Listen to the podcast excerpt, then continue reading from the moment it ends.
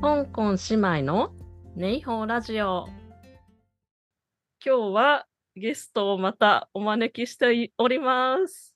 イエーイ八村真理子さんと島掛博さんです。イエーイ よろしくお願よろしくおいします。願いします。で、お二人はなんてご紹介すればいいんでしょう？ハートキャッチという会社を運営してその通りでございます。ですよね。はい。共同創業をしております。どういう会社なんでしょうか、ハートキャッチはですね、ハートキャッチの東京と、あとロサンゼルスにもですね、ハートキャッチ LA っていうのあるんですけれども、会社の、会社の内容としては、まあ、企業のですね、まあ、イノベーションをサポートするという硬いところから、まあ自主的に面白いプロジェクトを進めていくみたいな形で、あああ、なるほど。そう。で、まあ、面白いところは結構最近、なんか Web3 とか DAO とかそういうのが、なんか大好きはいはいはで、うーん。ちょうど今お話ししてる5月の後半ですけど、5月の22日にですね、はいなん。かピザ、ピザ DAO っていうなんかアメリカで始まった、は い見。ました、見ました。そうなんです。面白いですよ。そのなんか5月22日が、ビはいットコインが初めてピザ2切れと交換された記念日で、えー、まあそれをこう記念してみんなで祝おうってところをこうハートキャッチとしても日本支部として 盛り上げてたりとか。えーそうなんだ。なので、そう、なんかあの、いわゆるザ・ Web2 ビジネスもやりながら、えっと、まあ新しい Web3 のつながりとか、なんかそういうところをはいはい。作ってたりとかしています。いや、なんか、それが改めて正しい紹介なんですね。私の中では、いつもなんかすごい楽しそうなことをしている。二人っていうそれが一番正しい。そうそれが正しいと。だからないっていうのはないんだけど、ありがとうございます。そう、あの、毎回旬のネタが変わるから、こう、こう今日は何仕入れてるかなみたいな感じでね。ああね、でもあれですよね、テクノロジーっていうところが一貫してるみたいな感じ。そうですねうん。。はいい。で、まあ、テクノロ、ありがとうございます。あと、テクノロジーを使いながら、必ずやっぱその、まあ、あの、楽しいことやりながらも、なんか、未来のビジネスとか、今のビジネスにつなげていくってところで、テクノロジービジネス、それプラス、まあ、楽しいことってことで、クリエイティビティを大切にする、テクノロジービジネス、うんクリエイティビティってところは大切にしながらやっています。おおなるほど。全然もう、それ、その、受けるイメージはそのままですね。あ、よかった。よかった。そしてそんなお二人が香港に先週先週か。そうですね。もうだいぶ前のような気がしちゃったけど。ようやっと、直子さんに会いに行ねけました。え、嬉しいです。本当に。あれ、直子さん、香港に行っても4う何年？年くらいは経ってますね。4年以上経ってるかお。うん。ですね。でもなんかだこの間にやっぱりデモとかコロナとかがあったかそらう、なかなかその他の国はやっぱりコロナの部分だけだけれども、香港はそのデモの部分も合わせると、なかなかみんな日本から来てくれなかったっていうか、今行っていいの、いやでもみたいな。いや、そうそう。そだからね、島掛さんとも結構、だから、直子さんとか会いに行こうぜって言いながらも、なんか結構会話したよね。なんかでも怖いし、みたいな感じ う。うでそうタイミングそうそう。難かったですよね。そうなんですよね。だから、まあ知ってれば住んでれば今日はここ行かない方がいいとかわかるけど、知らないとね、土地勘もないから、ね怖い怖い。ちょっとね、うん その頃は。そう、そう、怖いとか思っちゃってましたからね。はい、うんはい。だから、うん、来れるようになやっって、と早速来てくれて、本当に嬉しいですね。いやー、でも、やっと直子さんに会えたと思いながら、私は10年ぶりぐらいで、で、島掛さん初なんですよね、僕ね香港初香港。あアジア初ですね。アジア初？すごい すごい、すごい、すごい。えー、じゃあ、いい、いい旅になったかしら。面白かったです。うん。ね。いや、だから、私はまあ10年ぶりで、で、前行ったのが、今回行ってみて思い出したのは、香港島の方を結構メインに見てて、で、うん。実はね、今回その香港滞在するときに、直子さんの方からいくつかリストいただいている中で、ちょっと良さそうな、なんか面白そうだなと思ったところのエリアが、あの、そう、モ国の結構、で、よくわからずに、よし、モン国だと思って行ったんですけど、すごい思った以上にディープで。そうですよね。だから、あそう。なんかどこがいお二人好きか分からなかったから、まあもちろんアートが好きっていうのは分かってるんだけど、ちょっといくつか、まあね、香港島の方に泊まりたいたいか、カオルンガにもわかんないから、いくつか候補を出して、この地域がこういう場所ですよみたいな紹介をして、で、その中で、おモンコックを選んできたと思って。あ、そう思われたんですね。そう。いや、なんか、あの、おすすめいただいたホテルとかも、なんかちょっとその、まあ、アート飾ってあったりとか、あなんかその、そうですね。ココーディスホテルが、うん、っていうところもあったんですけど、なんか、そう、と、しっかり土地感がなく、その、まあ、モンコックのちょっと下町感があるとか、なんか、あ、それも素敵だなと思って、あのー下北な感じで捉えていってたら、しだいぶ違ったね。そう、下北というよりも、どっちかってどいうと。いや、私の中でもあれですよ、広角機動隊の映画の中。なん ていうああ、ザ、あまあそうですね。ザ、ザ広角機動隊、ジ・エイジア。なんか、え、あーあ、もうア、アジアを象徴トする。ントンみたいなね。そうそうそうそう。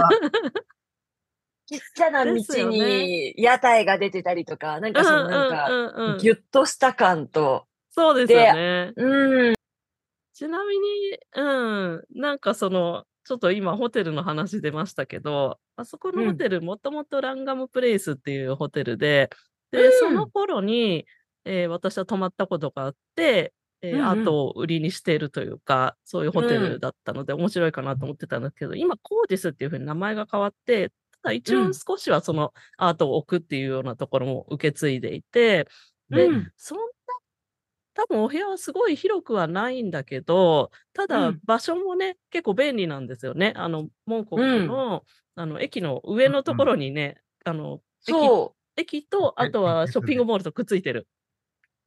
う、すごいい便利で、あと人混みがすごいところそうをですよね。くぐり抜けてホテルのエントランスに行くってそうい。そううそうそう。どこにいても活気が感じられるみたいそうな。そう そう。そう原宿の竹下通りが永遠に続いてる感じがしましたね。そうですね。で、そんなとこから一緒に行ったのが、まず M プラスうん。あですよね。ありがとうございます。あれは本当に直子さんのおかげで、あの、直子さんが M プラスの会員なんですよね。あ、そうですね。はい。だからこ、本当にこう、混み出す前の朝9時うんに集合して、。はい。うんなんか会員が入れる時間みたいなのがあって、朝の9時から10時は会員と、まあ会員その他なんかパトロンの人とかも入れるのかな？そういう時間になっていて、で、空いてたんですよね、すごく。うそん。の後は一気に混み出したんですけど、その日がちょうど、うん、あの、草間弥生店の最終日だったのもあって、うんうんうん。それこれまた祭りだった。ね、祭りでかなり混んでいて、でただ M プラス本当に一日中いましたよね。そうですね。朝9時から 出たのが5時ぐらいだ4時から。ぐらいかなそうですね。うーん。8時間。すごい。いや、勤最初読め、そう、読めなかったらどれくらいかなと思ってて。うん。いやいや、楽しくて。うん。すごいやっぱり広いからね。うん。ボリュームありましたよね。あそうっ。た。大体大きさで言うと、東京都現代美術館の2倍ぐらいのおお。広さみたいですね。いやー、でもすごい、あのー見応えありましたね。だからね、都内、だから2倍っていうのもありますけど、その都内で体験するというよりも、本当にまあ、まあ、ルーブルまで行かなくても、やっぱりニューヨークモマ、同じ、ああ、今確かに。そうそう、ニューヨークモマ的そうだな感じの大きさっていう風な感じでいいんですかね。ああ、そうですね。いやー、でもすごかった。でもなんかその草間弥生店もそうですけど、あの、直子さんはいに一番最初に紹介してくださった、あちょうどね、やってたのが、あれ、何でしたっけ、その香港ヒアビヨンドですね。そうそうそうそうはいそう。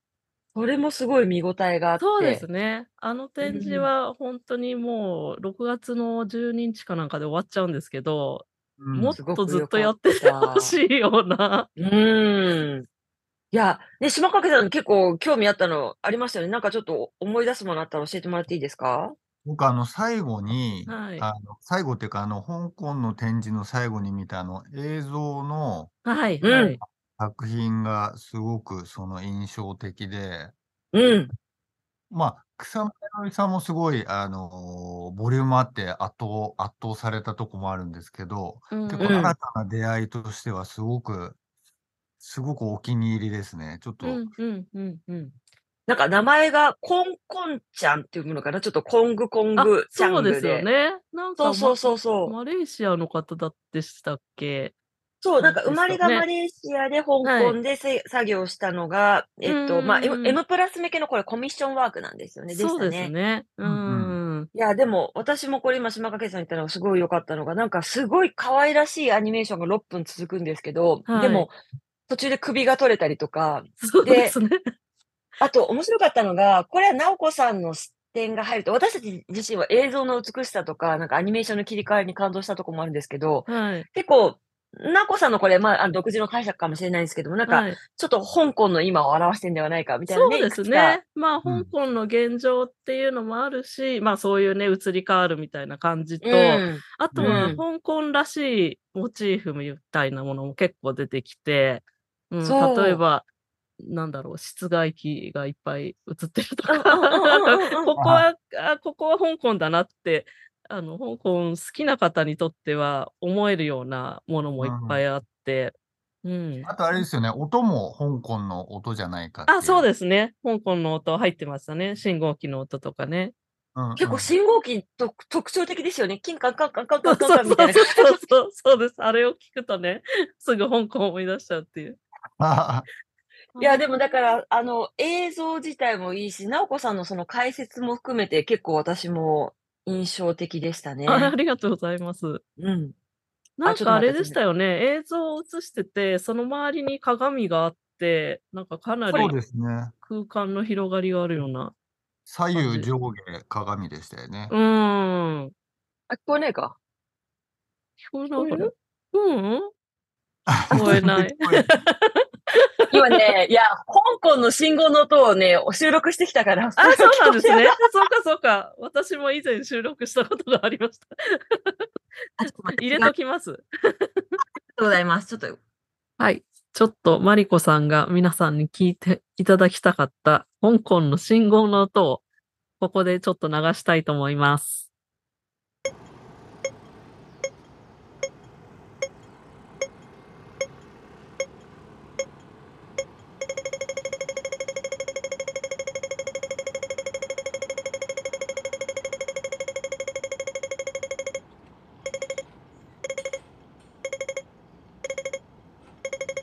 これですってね。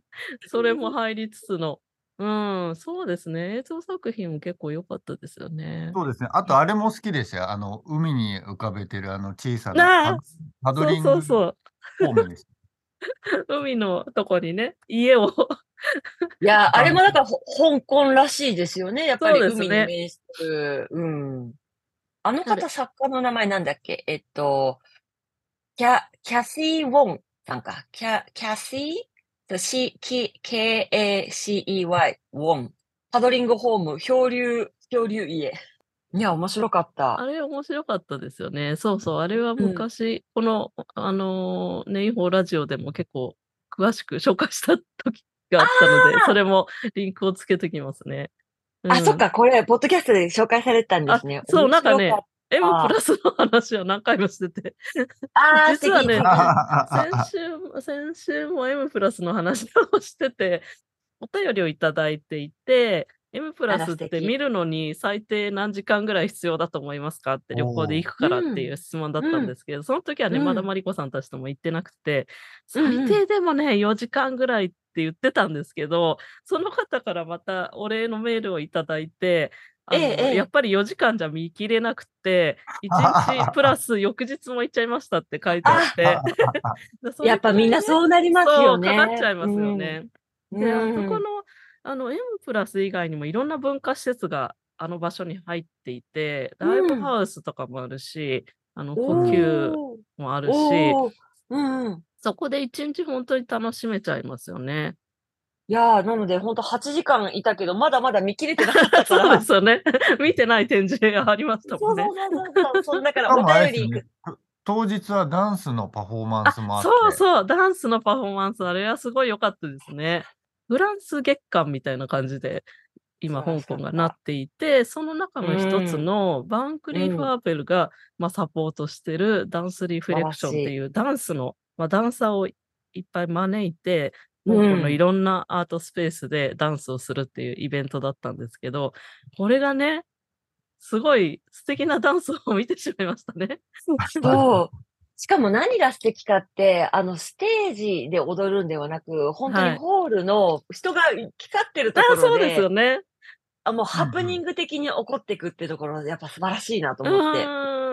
そうするとなんか面白かったのがダンスも素晴らしいんですけど、子供たちがなんかそのダ面ンサー白かった。の動きに合わせて一緒にこそう。ついて回ってたりと。か、後ろは歩いてましたもんね。列をなして。そうそう、そう、なんか、なんかその観客も含めてなんか作品を作り上げていくような、そうの構。成の作り方もさすがだなと思いながら。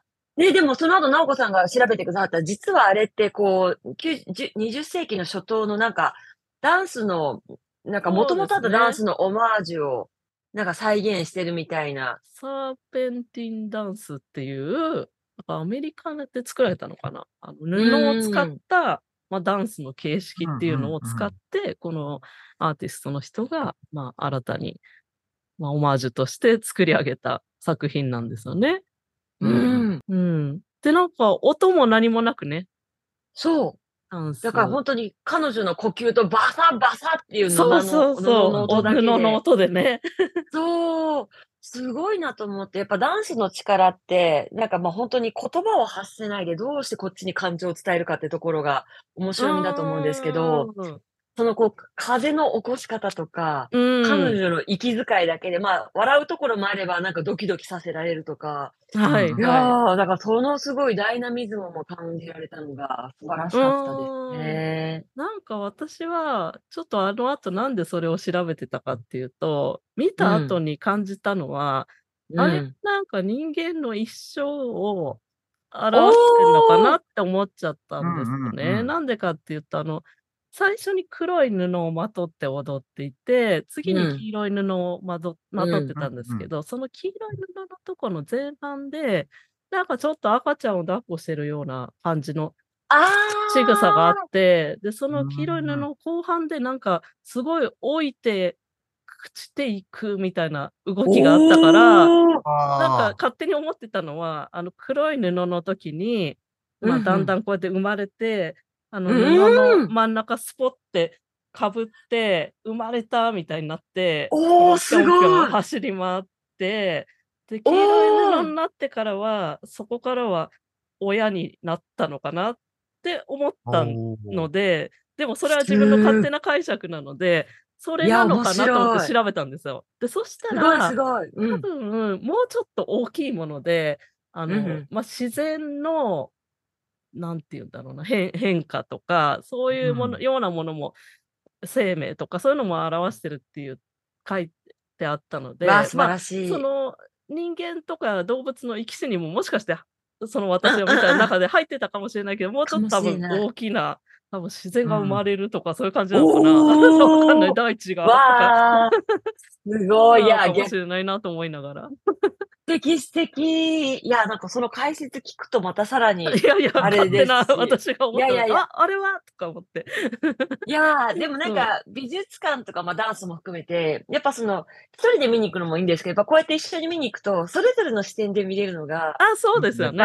うん、楽しいし、なんかあれですよね、このポッドキャスト聞いてる人も、まあ、ダンスはその場限りかもしれないけども、こうれ聞いて。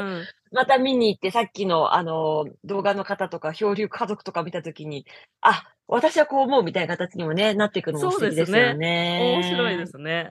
う。うんん。なので M プラスはね、もう必見ですね。絶対、いや。もう、いや、もう見れてよかった。本当に素晴らしかったです。ああとと僕ら、は、その、はい。NFT 好きで、あの、はい。そういった意味では、ビあの。ビープルさんの作か。品もすごかった。初めて生で見れて。ねえ。だってあれは、あの、ビープルの作品は、あじ、あのね、ビープルさんは本当にこう NFT 界ではもう、初ぐらいのオークションで作品を売るような、まうあ、存在の方です。けど、彼の作品、アジアで唯一今のところ見れるのは M プラスうみたいな感じですよね。だってそのん。作品のために1個部屋は設けられてましたもんね。そうそうそうそうそう。いや、でも、あれですよ。それをやっぱり、あの、あの、インスタグラムとかツイッターで上げたら結構やっぱり、世界、世界中のっていうか、その NFT 界隈の人たちから、おー、みたいなあ、感じでそうなん。ですか。あへえ。なんかなんだっけ。メタバースの中に生まれた初めての人みたいな、なんかそういうテーマでそうすそうそうね。そう。うん。まあ、ヒューマンワンですよね。ヒューマンワン、あ新たな人類みたいな感じで、まあ、おおっしゃる通り、本当にこうディスプレイの中、メタバースの中で生きて、えーいく彼の存在をこうずっとね、あの、4面のスクリーンの中でこう彼が動いてるんだけども、なんか私たちはこう、あの、ディスプレイの中にいる人が本当にこう存在するんではないかみたいな形の、なんかそういうこう感覚にも、なんかおなんていうかね、こう襲われるような感じの。ね、そうですよね。マリコさん見た後に、一人で寂しい、寂しそうっていうか、かわいそうってそう言そうそう、ってましたそうそうそうそうそう。かわいそう、一人でずっとあそこにいるの。ずっとね、歩いてるもんね。そう荒涼そう。としたそうそう。なんかちょっと、なんかダフトパンクみたいなヘルメットかぶった人が、ずーっと歩き続けてて、なんかちょっ。と、そう、かっこいいけどかわいそう、寂しそうみたいな。子供たちが周りをうろうろしてましたけどね。そうそうそうそうそうそうそうそうそうそうそう。いや、でもだからそれも見れたのも素晴らしい体験でしたね。ううん。はい。ということで、ハートキャッチのお二人を迎えてのアート三昧の旅 in 香港なんですけれども、前半は結局ほとんど M プラスの話をしちゃいましたね。で、後半はまたいろいろギャラリーとか NFT の話とか、香港のアートマーケットの話とか、よりバラエティに富んだ話をお届けしようと思いますので、来週の後半もお楽しみにしてください。では、ハチキン、シャツチェン。またねー。